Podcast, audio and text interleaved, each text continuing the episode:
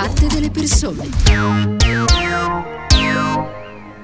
Con la seconda parte di Ora di Punta, come detto quest'oggi ci spostiamo all'estero, in particolare in Turchia, nel tribunale del carcere di Sincan ad Ankara, dove ieri si è aperto il maxi processo per terrorismo contro 108 politici curdi che rischiano, lo ricordiamo, l'ergastolo per le manifestazioni dell'ottobre del 2014 nel sud-est della Turchia a sostegno di Kobane, la città curda del nord-est della Siria, simbolo della lotta all'ISIS all'epoca sotto assedio. Allora, intanto salutiamo salutiamo e ringraziamo anche perché è già pronto in collegamento l'onorevole Brando Benifei. Buon pomeriggio. Sì, buon pomeriggio. E grazie per essere con noi. È il capo delegazione del Partito Democratico al Parlamento europeo che in queste ore si prova proprio in, in Turchia. Um, lei ieri, Benifei, ha parlato di una discussione molto accesa tra avvocati e giudici. Ci può spiegare che cosa è accaduto in questa udienza? Sì, diciamo che questo processo, chiamato diciamo, in gergo il processo Kobane, è il, l'ennesimo processo dalla, dal sapore politico diciamo, che colpisce HDP, il partito eh, filocurdo di sinistra affiliato alla nostra famiglia politica, ai socialisti e democratici europei, al Partito Socialista Europeo, eh, una realtà che è stata colpita nel tempo da, da, da, da processi, da azioni, penso alle prime eh, azioni giudiziarie nei loro confronti, nei confronti del leader storico Selahattin Demirtas che eh, si trova in, in, prigione ormai da molti anni eh, con accuse ulteriori, oltre a questo processo dove anche lui è nuovamente eh, coinvolto, ehm, peraltro anni fa con eh, un gruppo di parlamentari eh, di tutta Europa eravamo eh, andati a cercare di incontrarlo nella prigione di massima sicurezza di Edirne, ma non c'è stato permesso di, di, di, di, incontrarlo. E lo abbiamo rivisto, io l'ho rivisto in video eh, ieri collegato in questa udienza di questo processo che ieri diciamo, a, a, me ma a molti osservatori insomma, è parso veramente confermare la sua natura di processo politico per impedire al partito HDP di fare politica, per eh, cercare di impedire che sia come è oggi eh, l'ago della bilancia e anche un po' la barriera che impedisce a eh, Erdogan eh, di eh, avere eh, anche in prospettiva delle prossime elezioni una maggioranza assoluta, il rischio di avere finalmente un'inversione diciamo, anche della curva del suo potere. Quindi c'è, devo dire, ieri, lo stavate dicendo, io ho visto questa scena incredibile di un giudice che dovrebbe essere imparziale, che si scaglia contro eh, Demirtas dicendo che eh, non ha paura di lui, che farà il suo dovere, che porterà in fondo la giustizia. Certamente non è parso un giudice imparziale, tanto che gli avvocati, centinaia di avvocati presenti in questa maxi aula, alcuni non, non, non, venivano fatti entrare, all'inizio c'è stata una difficoltà su questo, uno scontro anche verbale con la tantissima polizia, militari presenti, ma invece eh, quelli erano tantissimi, posso dirvi, ma eh, non tutti gli avvocati venivano fatti entrare. Poi c'è stato questo scontro appunto tra il giudice e Demirtas che rimane certamente l'imputato più eccellente in qualche modo insieme alla, alla altra co-leader perché mh, i partiti curdi hanno sempre un uomo e una donna al vertice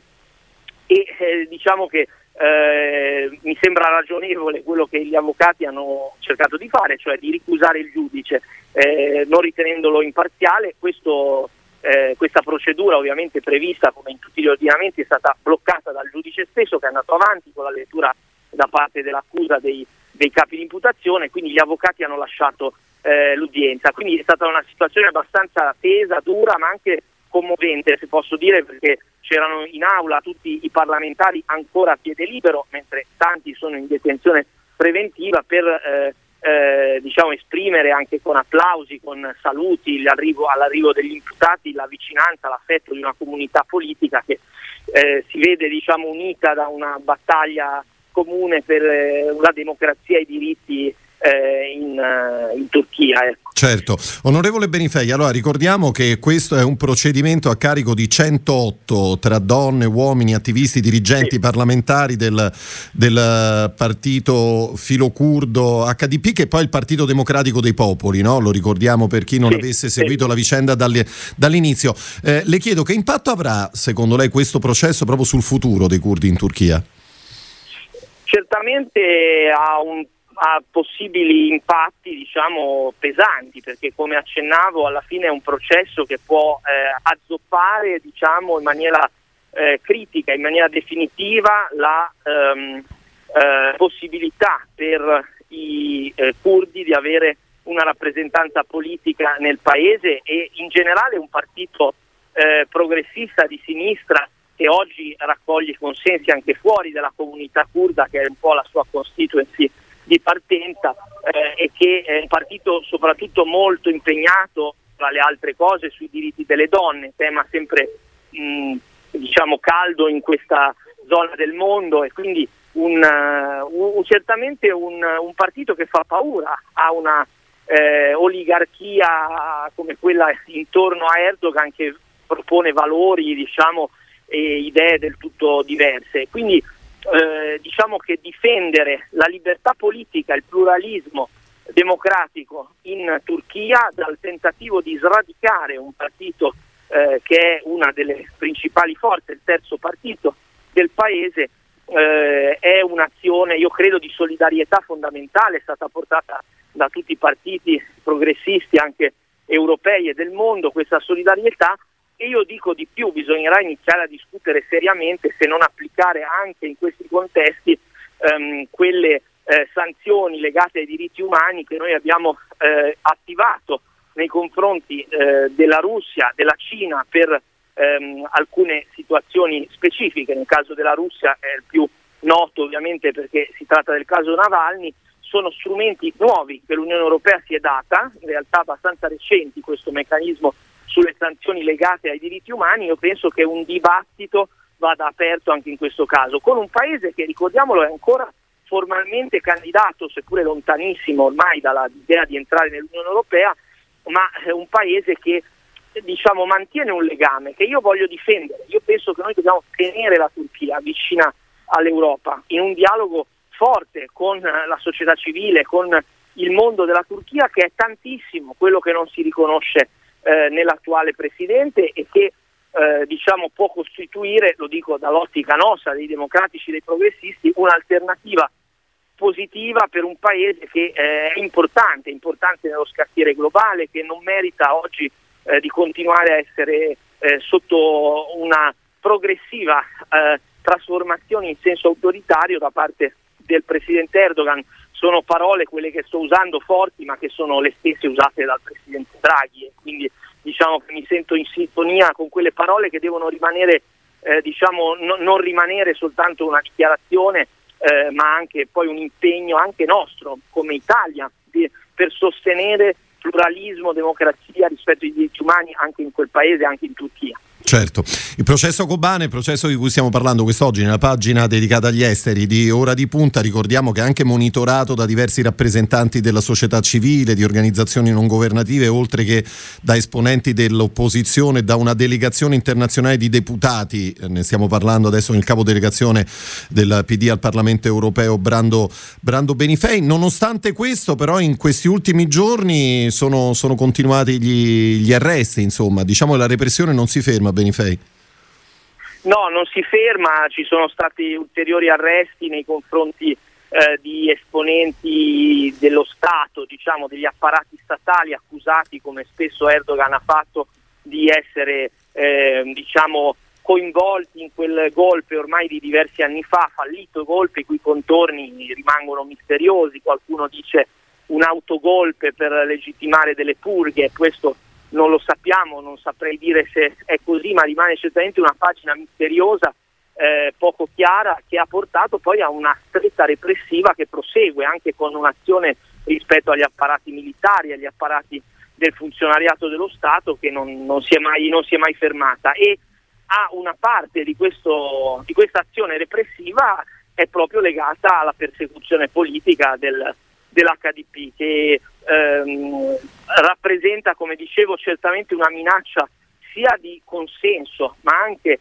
eh, diciamo, di eh, proposta alternativa di una Turchia certamente più agganciata a valori eh, di libertà, del, ehm, della democrazia, eh, che trova eh, in quella immagine anche della lotta di Kobane verso ehm, l'ISIS contro l'ISIS una, uno specchio. Kobane sta al confine con la Turchia dal lato siriano e eh, alla fine questo si chiama processo Kobane perché mette all'indice chi eh, ha espresso solidarietà pubblicamente, eh, badiamo bene, non, in maniera non violenta perché chi si è macchiato di violenza ai tempi mh, della eh, sollevazione è stato incarcerato, ci sono stati anche dei morti, ma parliamo quindi di eh, un processo oggi invece ha una opinione politica, cioè l'idea, un'opinione politica che per noi è una ovvietà e che non è così invece in Turchia, e cioè l'idea che Kobane andasse difesa, andasse sostenuta e che i curdi che hanno combattuto l'ISIS andassero plauditi e sostenuti, non eh, attaccati. E questa invece eh, non è l'idea eh, di Erdogan, non è l'idea del suo mondo e quindi su questa vicenda, sul ruolo, la storia della lotta contro l'ISIS si consuma in realtà poi questo in questo processo. Va detto perché altrimenti non si capisce la, la, la, diciamo, la portata poi anche di revisione mh, diciamo, politica che c'è dietro questo processo. L'idea di eh, alla fine eh, derubricare quella lotta eroica che noi tutti abbiamo celebrato dei curdi a un incidente della storia. Eh, sappiamo che Erdogan non ha mai digerito questa situazione di presenza kurda nel nord della Siria al punto di attaccarla nel momento in cui al tempo di Trump eh, c'era eh, stato un disimpegno anche americano. Voglio ricordare su questo che invece Biden sembra prendere in questi giorni anche strade diverse, ha chiarito che con la Turchia si deve lavorare insieme con la certezza anche in qualche modo dei propri valori, e però ha anche riconosciuto il genocidio armeno, ne ha parlato esplicitamente, non era mai accaduto dal lato americano e quindi capiamo che le cose si, stanno muovendo, io spero anche in una direzione di un lavoro euro, europeo, degli Stati Uniti, di altre forze nel mondo che possano eh, sostenere un, eh, un rafforzamento del pluralismo politico in Turchia e non un suo definitivo abbattimento come sembra essere invece il programma di, di Erdogan anche nelle azioni che vediamo. Benifei, eh, un'ultima domanda, mi dia una risposta veloce, il processo come andrà avanti? Ma, eh, ci saranno nuove udienze, gli avvocati con cui noi ci siamo confrontati anche dopo il processo vogliono proseguire nella scelta di cercare di mandare via questo giudice, di evidenziarne la faziosità politica, io credo sia ragionevole perché guardate, quello che ho visto ieri fa capire davvero che si tratta di un processo farsa e quindi era giusto essere lì presenti per dare solidarietà. Certo, lo ricorda il capo delegazione del Partito Democratico al Parlamento Europeo Brando Benifei con cui oggi abbiamo parlato del processo Kobane eh, su cui torneremo naturalmente nelle prossime settimane. Benifei, grazie, buon pomeriggio, buon lavoro, grazie. a presto. Arrivederci, grazie.